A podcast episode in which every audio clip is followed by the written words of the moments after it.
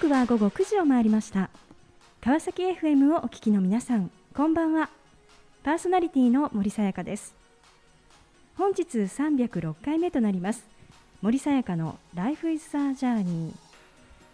この番組では毎回さまざまな分野で活躍されている方をお迎えし人生を振り返っていただきます。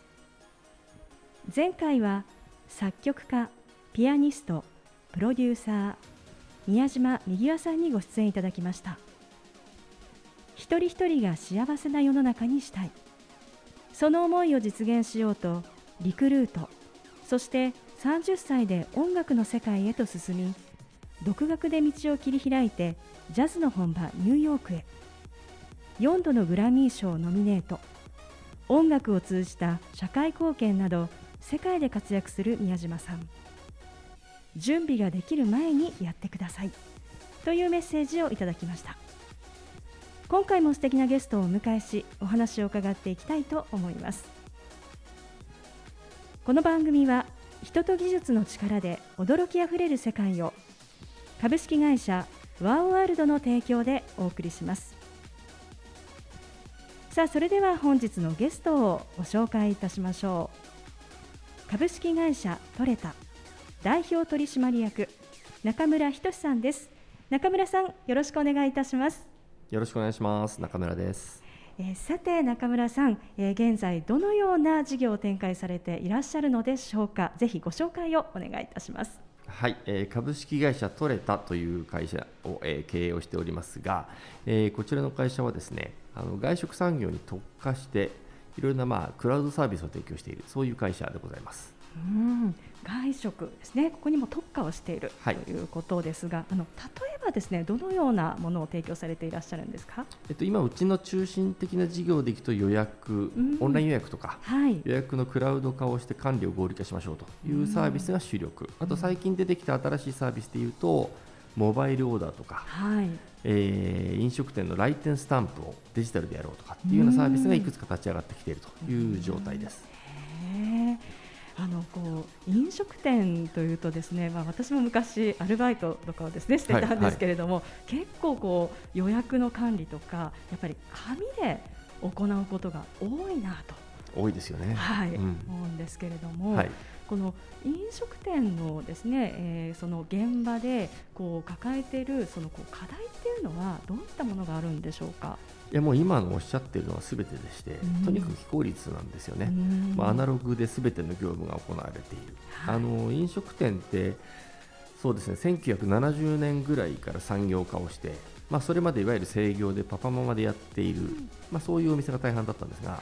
い、1970年あたりからですねマクドナルドが開業したり、えー、吉野家が登場したり、えー、まあ、そういう形であのファミリーレストランもですね出てきてです、ね、一気に産業化が進んだんですが、実はその時にその変化を起こしたのはポスレジなんですけどね。そこで一気に業界変わったんですけどそれ以降実は何の変化も起きていないんですよ、なので僕この業界に入ったのって2000年なんですけど、はい、2000年にこの業界に入った時点で、うん、え何このアナログな遅れてる業界って思ったのが、うん、今も変わってないんですよね。だから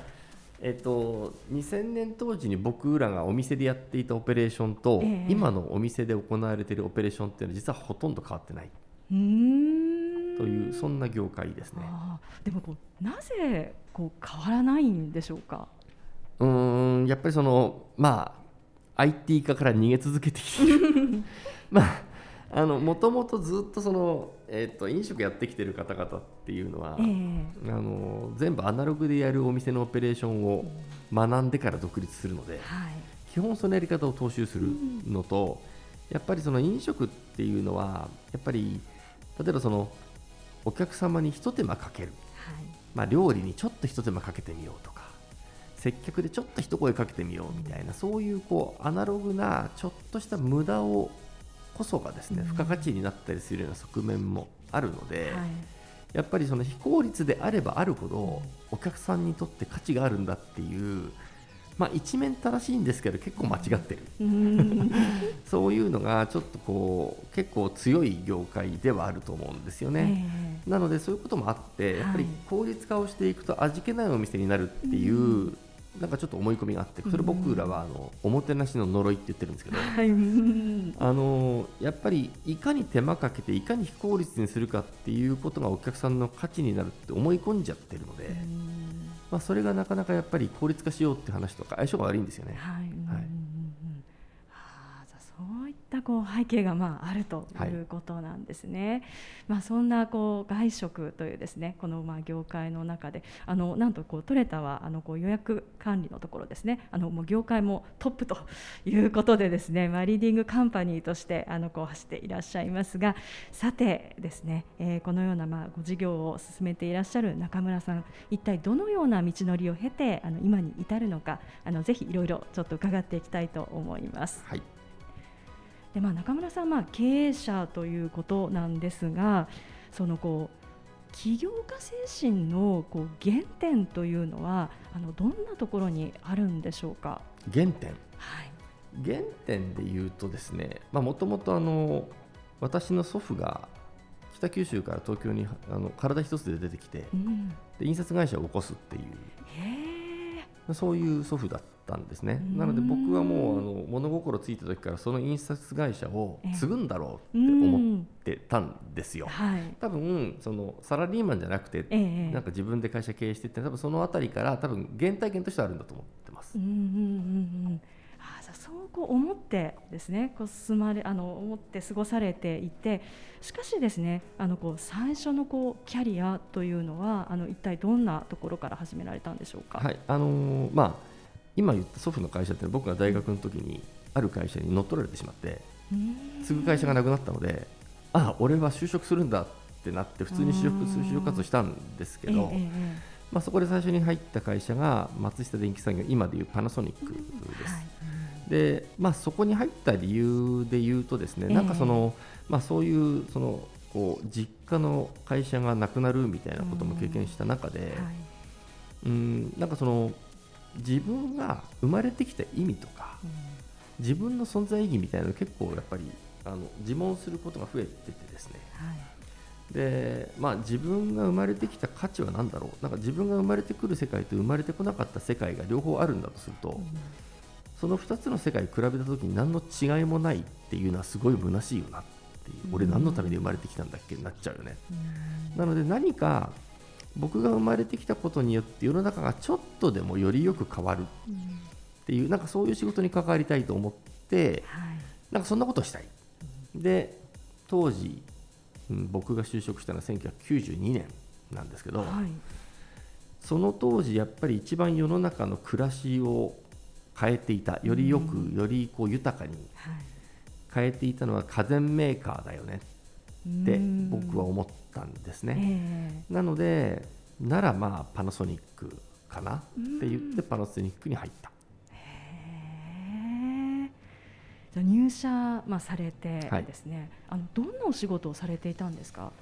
えっと、配属されたのはテレビテレビ本部という当時ガオーっていうね昔すごいヒットした。そうですね。懐かしい。はい。っていうテレビを作っていた、うん。まあ、テレビ本部というところに入ってテレビ本部の中でも新規事業で、ええ。衛星放送とか、うん。車載テレビとか、はい。パソコン用のモニターとかを作ってた部署に、えっと、配属をされて、うん。そこで仕事をしてたんですようね。んじゃあそうしたこう仕事をする中でですね、はい。あのこうどんなことをこう感じるようにこうなっていったんでしょうか？あのその部署のですね上司がパソコンすごい好きな人で、うん。まあ、その人の影響もあってですねその当時 Mac に出会うわけですよ。へアップルの。えうん。マッキントッシュはい、はい。でそこでですねパソコンのモニターでうん。動画が動くっていうクイックタイムが出てきた時時でそれを見て衝撃を受けてですねなんだこれパソコンで動画が見れるってすごいぞと。うん。でそれがマルチメディアみたいなものになってくるんですけど、はい。なんだ CD ロムでこんな動画でみたいな。うん。すごい衝撃を受けて、ええ。でその後数年経ってその後すぐかな。はい。インターネットも出てきて、うんはい。まだ日本語が使えない時代ですよ。うん。富ヶ谷って立ち上がった時えですよ。はい。あのーそれ見てでもすごいすごい衝撃を受けてそこで、うん。であもう未来こっちだって家電じゃなかった。うん。こっちだって思ったんですけど、はいうんうんでもまあ松下大きかったんで、ええそういうことやってる部署もあるよねって言って探したんですけど、はいそれはどうやらまだ準備室だぞと、うん。準備室に新卒2年目のやつが入れねえよなみたいな話になって、うん一応上司も頑張って掛け合ってくれたんですけどやっぱなんかやっぱ無理だわみたいな話になって、うんうんじゃあこれはもう日本でもそうやってる会社がねパナソニックですらないってことはまあそうはないよね、まあ一旦勉強しに行くかって言って留学しようと思ってですね。はい。で勉強してたんですけど、え結果的にまあ資金の問題もあって断念をしたときに、たまたま求人広告で目にしたのが外資の広告代理店転職しましたと。いうそんそんなことがはいそんな感じです。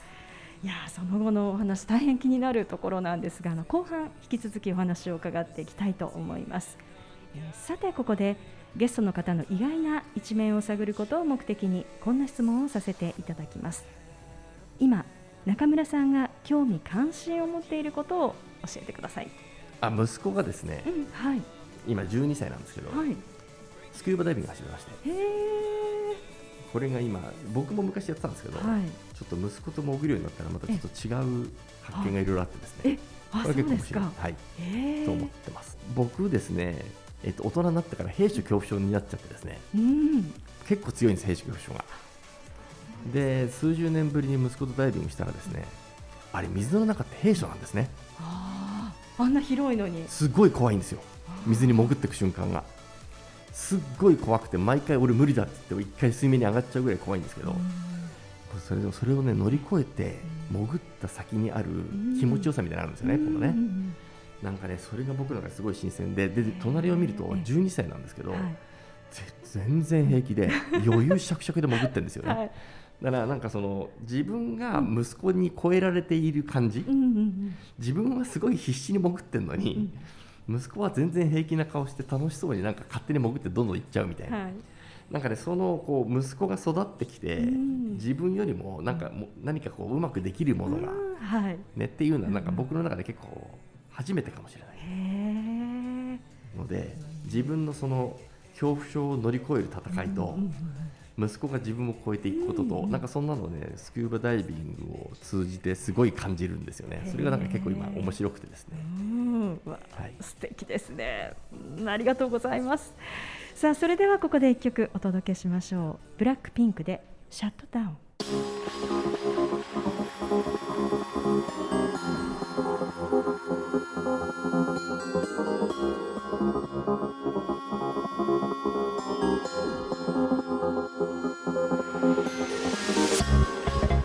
後半も引き続き株式会社トレタ代表取締役中村仁さんにお話を伺っていきたいと思います、えー前半は、まあ、最初のキャリアということであの松下電器ですね、まあ、今のパナソニックへと、まあ、入社をされそして、まあ、あマルチメディアインターネットとの出会い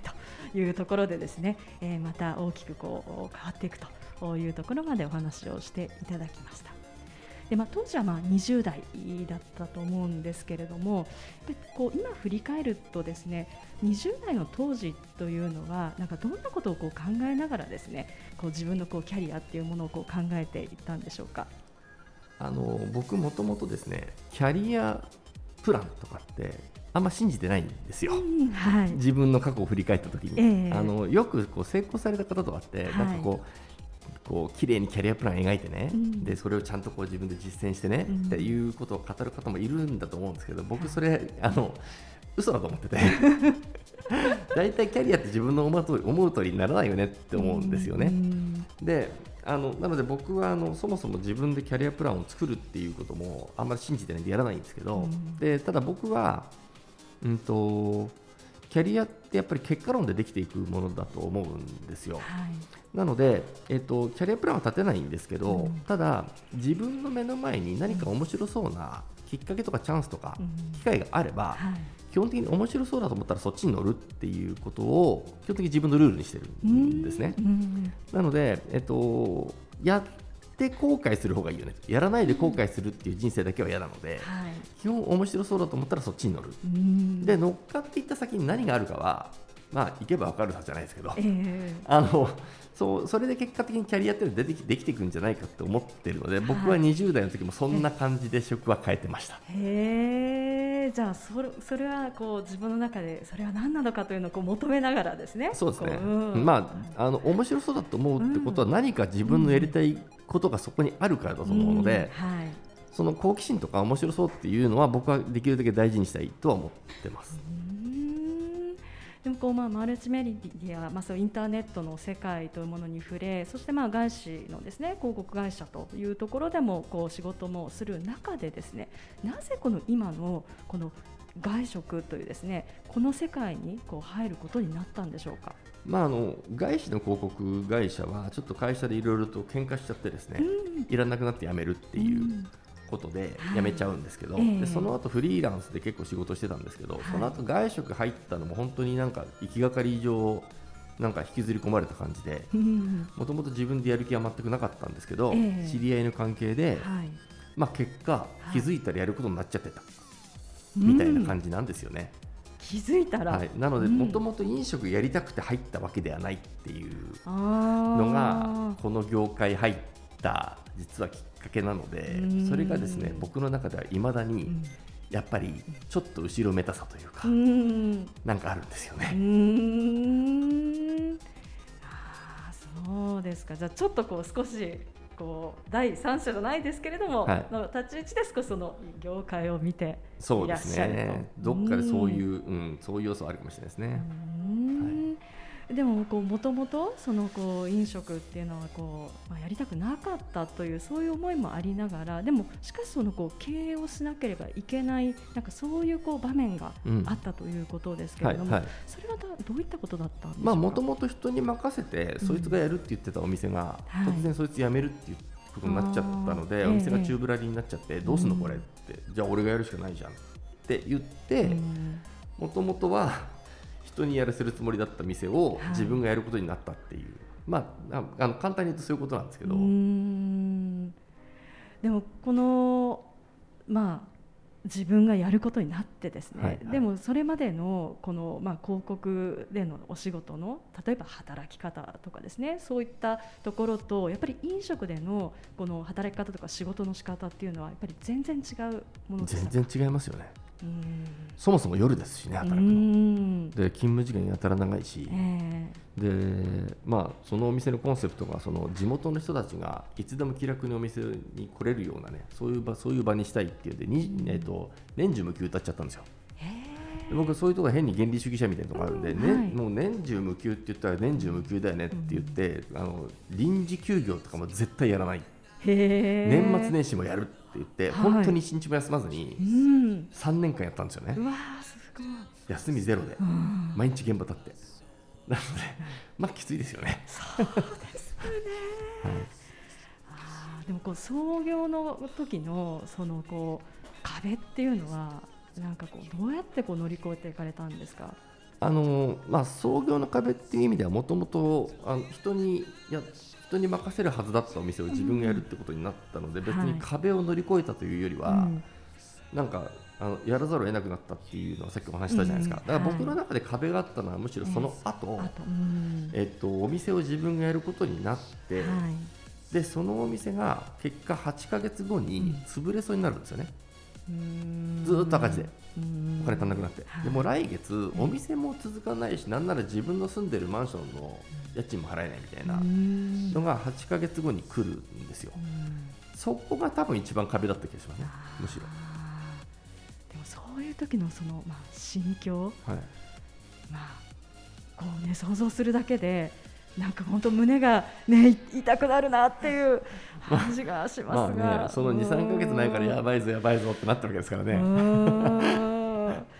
でもこういろんなその時ってまあ選択肢もあると思うんですけれどもでもやっぱりそのやっぱりこう続けていくっていうそこのこうなんていうんでしょうかこう原動力となったものっていうのはどういったものなんでしょうか？あのー、実はまあオープンしたのが4月なんですけどそこから8か月間はですね僕ずっともともと自分でやっていたフリーランスで、その広告の仕事、うん、それをですねずっと並行して続けてたんですね、はい、兼業したんですよ、えー、で飲食嫌で嫌で、うん、ずっと嫌だ嫌だっつってもう早く辞めたいっつってで言ってやってたんですよね、はい。なので、まあ、結果的にけ、まあ、あの数字にもそれは出ていてずっと赤字で、だったんですけど、まあ、いよいよこれでもうどうしようもないぞ、来年、来月、もう店開けられないかもってなった時に、はい、あなんか結局、8ヶ月間、俺は一度も本気にならずに、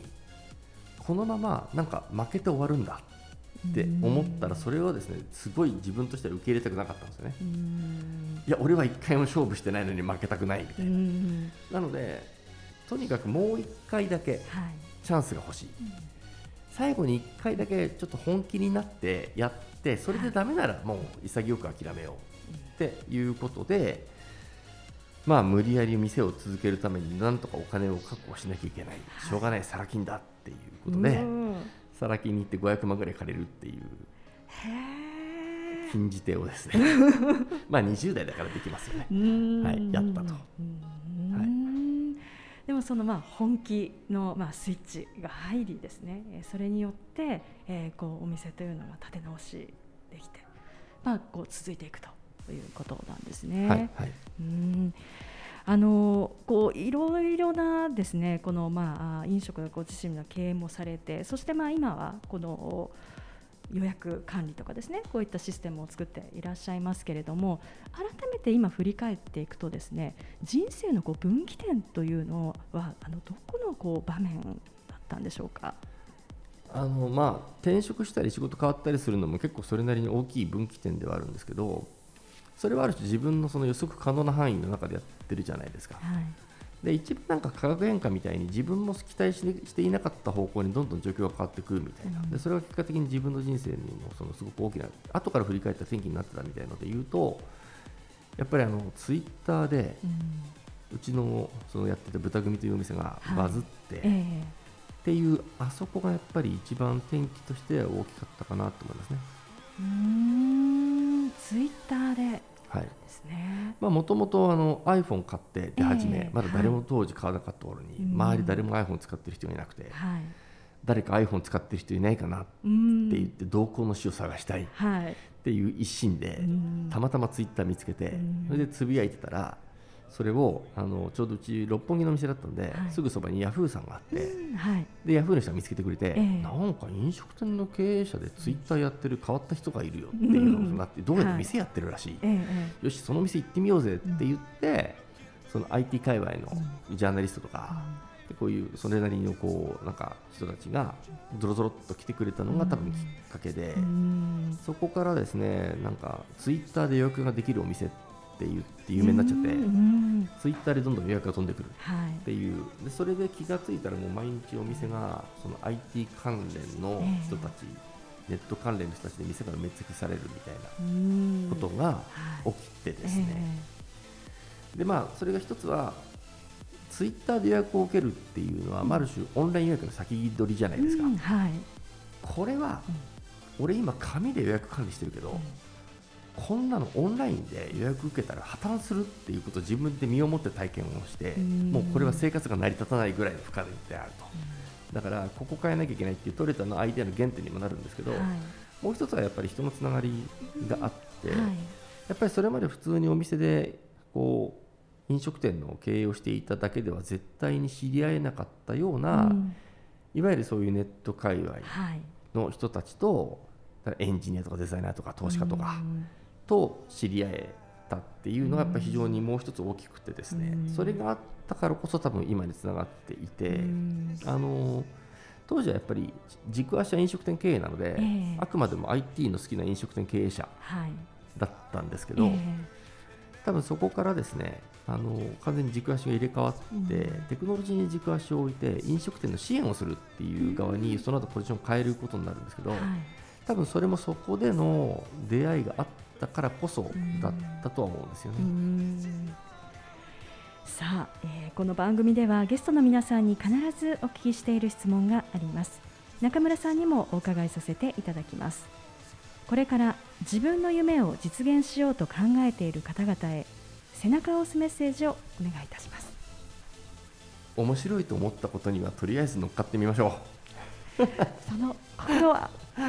いやあのー自分が面白いと思ってることは何かそこに自分がチャンスを見出してるんだと思うんですよね、可能性を。だからその可能性は自分で潰しちゃいけないと思うんですよね。なので面白いと思ったらとりあえず乗っかってみるっていうのが多分一番その人の人生を面白く転がしてくれるんじゃないかなというふうに思っています。素敵なメッセージをありがとうございました。ということで本日は改めまして株式会社トレタ代表取締役中村仁さんにご登場いただきました。中村さんありがとうございました。ありがとうございました。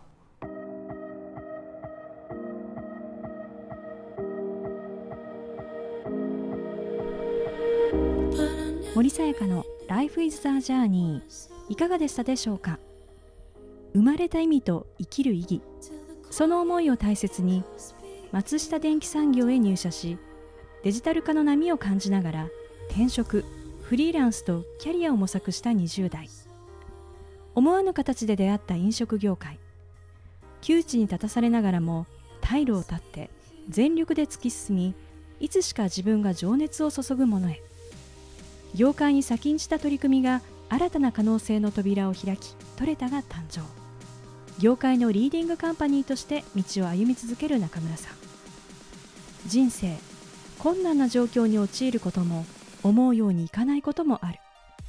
しかし決断し行動することで何度でも立ち上がり人生は変わっていく。中村さんの言葉にそう思い点と点はいつか線になり自分の道となっていくのだと改めて感じた。そんな時間でした。次回はどんな素敵なゲストの方が来てくださるでしょうか。来週もまたこの時間にお会いしましょう。今日も一日お疲れ様でした。おやすみなさい。